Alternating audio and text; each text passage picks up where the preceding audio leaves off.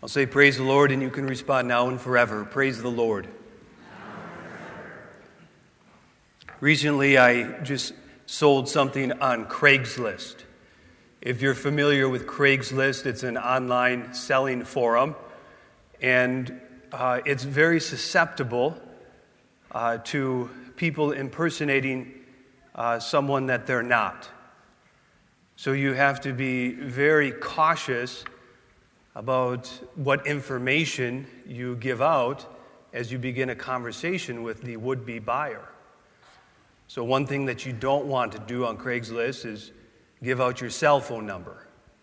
That's a sure way to enter into what we call identity theft.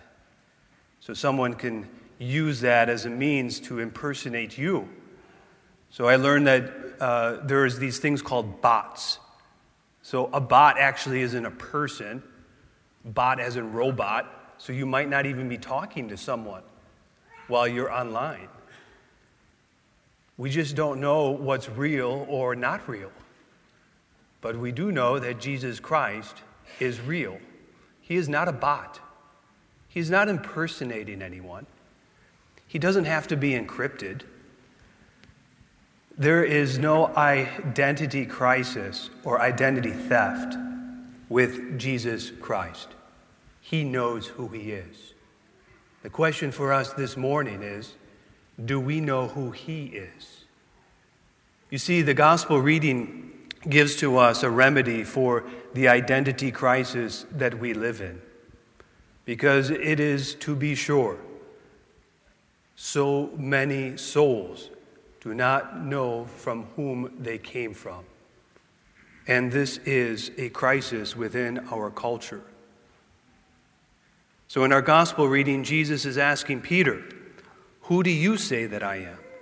And Peter replies, You are the Christ, the Son of the living God. How does Peter receive his identity? He receives his identity by identifying Jesus. If Jesus is the Savior, then we in turn can be saved by him. Jesus then gives to us our identities. And this identity that Jesus gives to us cannot be stolen. This is the good news. It cannot be taken away from us. But what is the most elemental of all IDs or identifications that we have? The most fundamental identity is that we are beloved sons and daughters of our Father in heaven. We are God's children now. Incorporated through baptism, we have been bestowed an identity. Peter is given an identity. He's called Rock or Petra. He is the vicar, the one to take Christ into the world through the life of the church. Peter becomes the authority of God on earth. Only then can we claim Christ as King, as Lord of heaven and earth. Are we able to understand the assaults against our own identities? Often we can begin a statement with, I am, and then fill in a blank. I am this, I am that. We go so far as to identify ourselves with sin. This is what the enemy wants, and he's on a tear with this one right now. Is that we begin to believe that our identity is sin itself. We're nothing more than the summation of what it is that we have done wrong.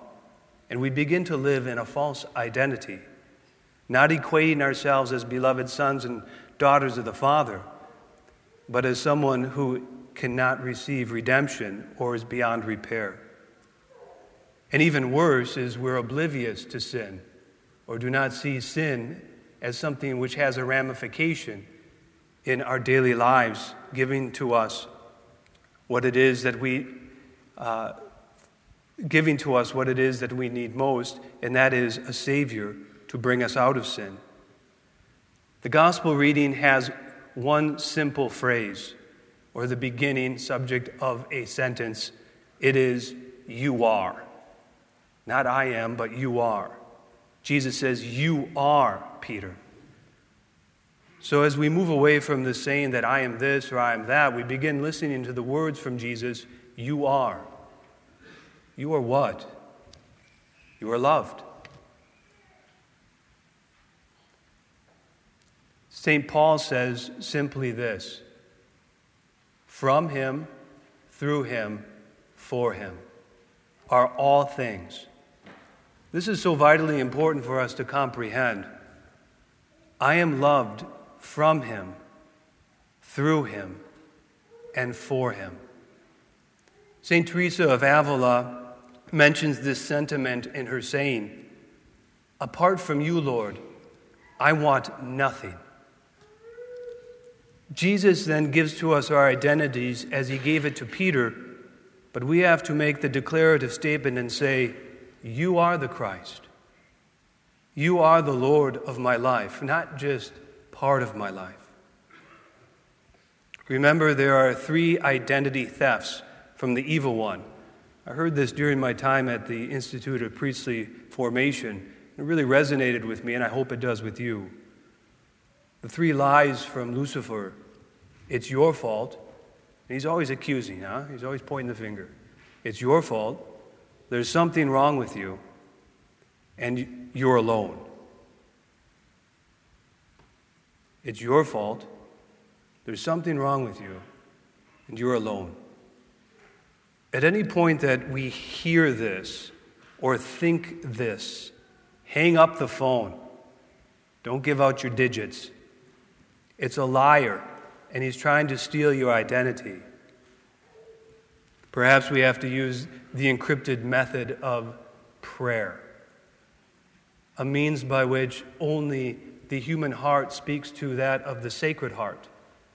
And there is a meeting of hearts between God and man that cannot be deciphered or heard or tapped into by Lucifer. There isn't any more powerful firewall than the words of Christ when he says, You are. You are loved.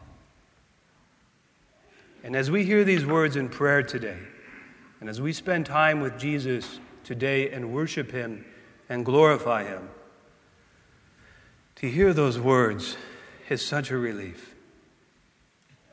You are loved. You are mine. You are precious to me. You are my beloved. You are my adopted, beloved son or daughter in whom I am well pleased. It reminds me of my mentor and someone who I constantly asked for help, his father Carr. And he had a remedy to the three lies. I'll probably share this with you quite often. Number one, God loves you. Number two, God will always be with you. And number three, things will always get better. He had a beautiful way of making things very simple. Brothers and sisters in Christ, and I say that because that is your identity. Brothers and sisters. In this world, things can certainly be stolen.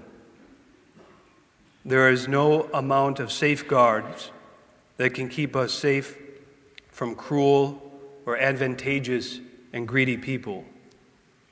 However, there is no thief so strong as to ever steal or breach the bestowal of our identities given to us in baptism. And these identities are rooted and rested in the person of Jesus Christ, the second person of the Most Holy Trinity, both now and forever.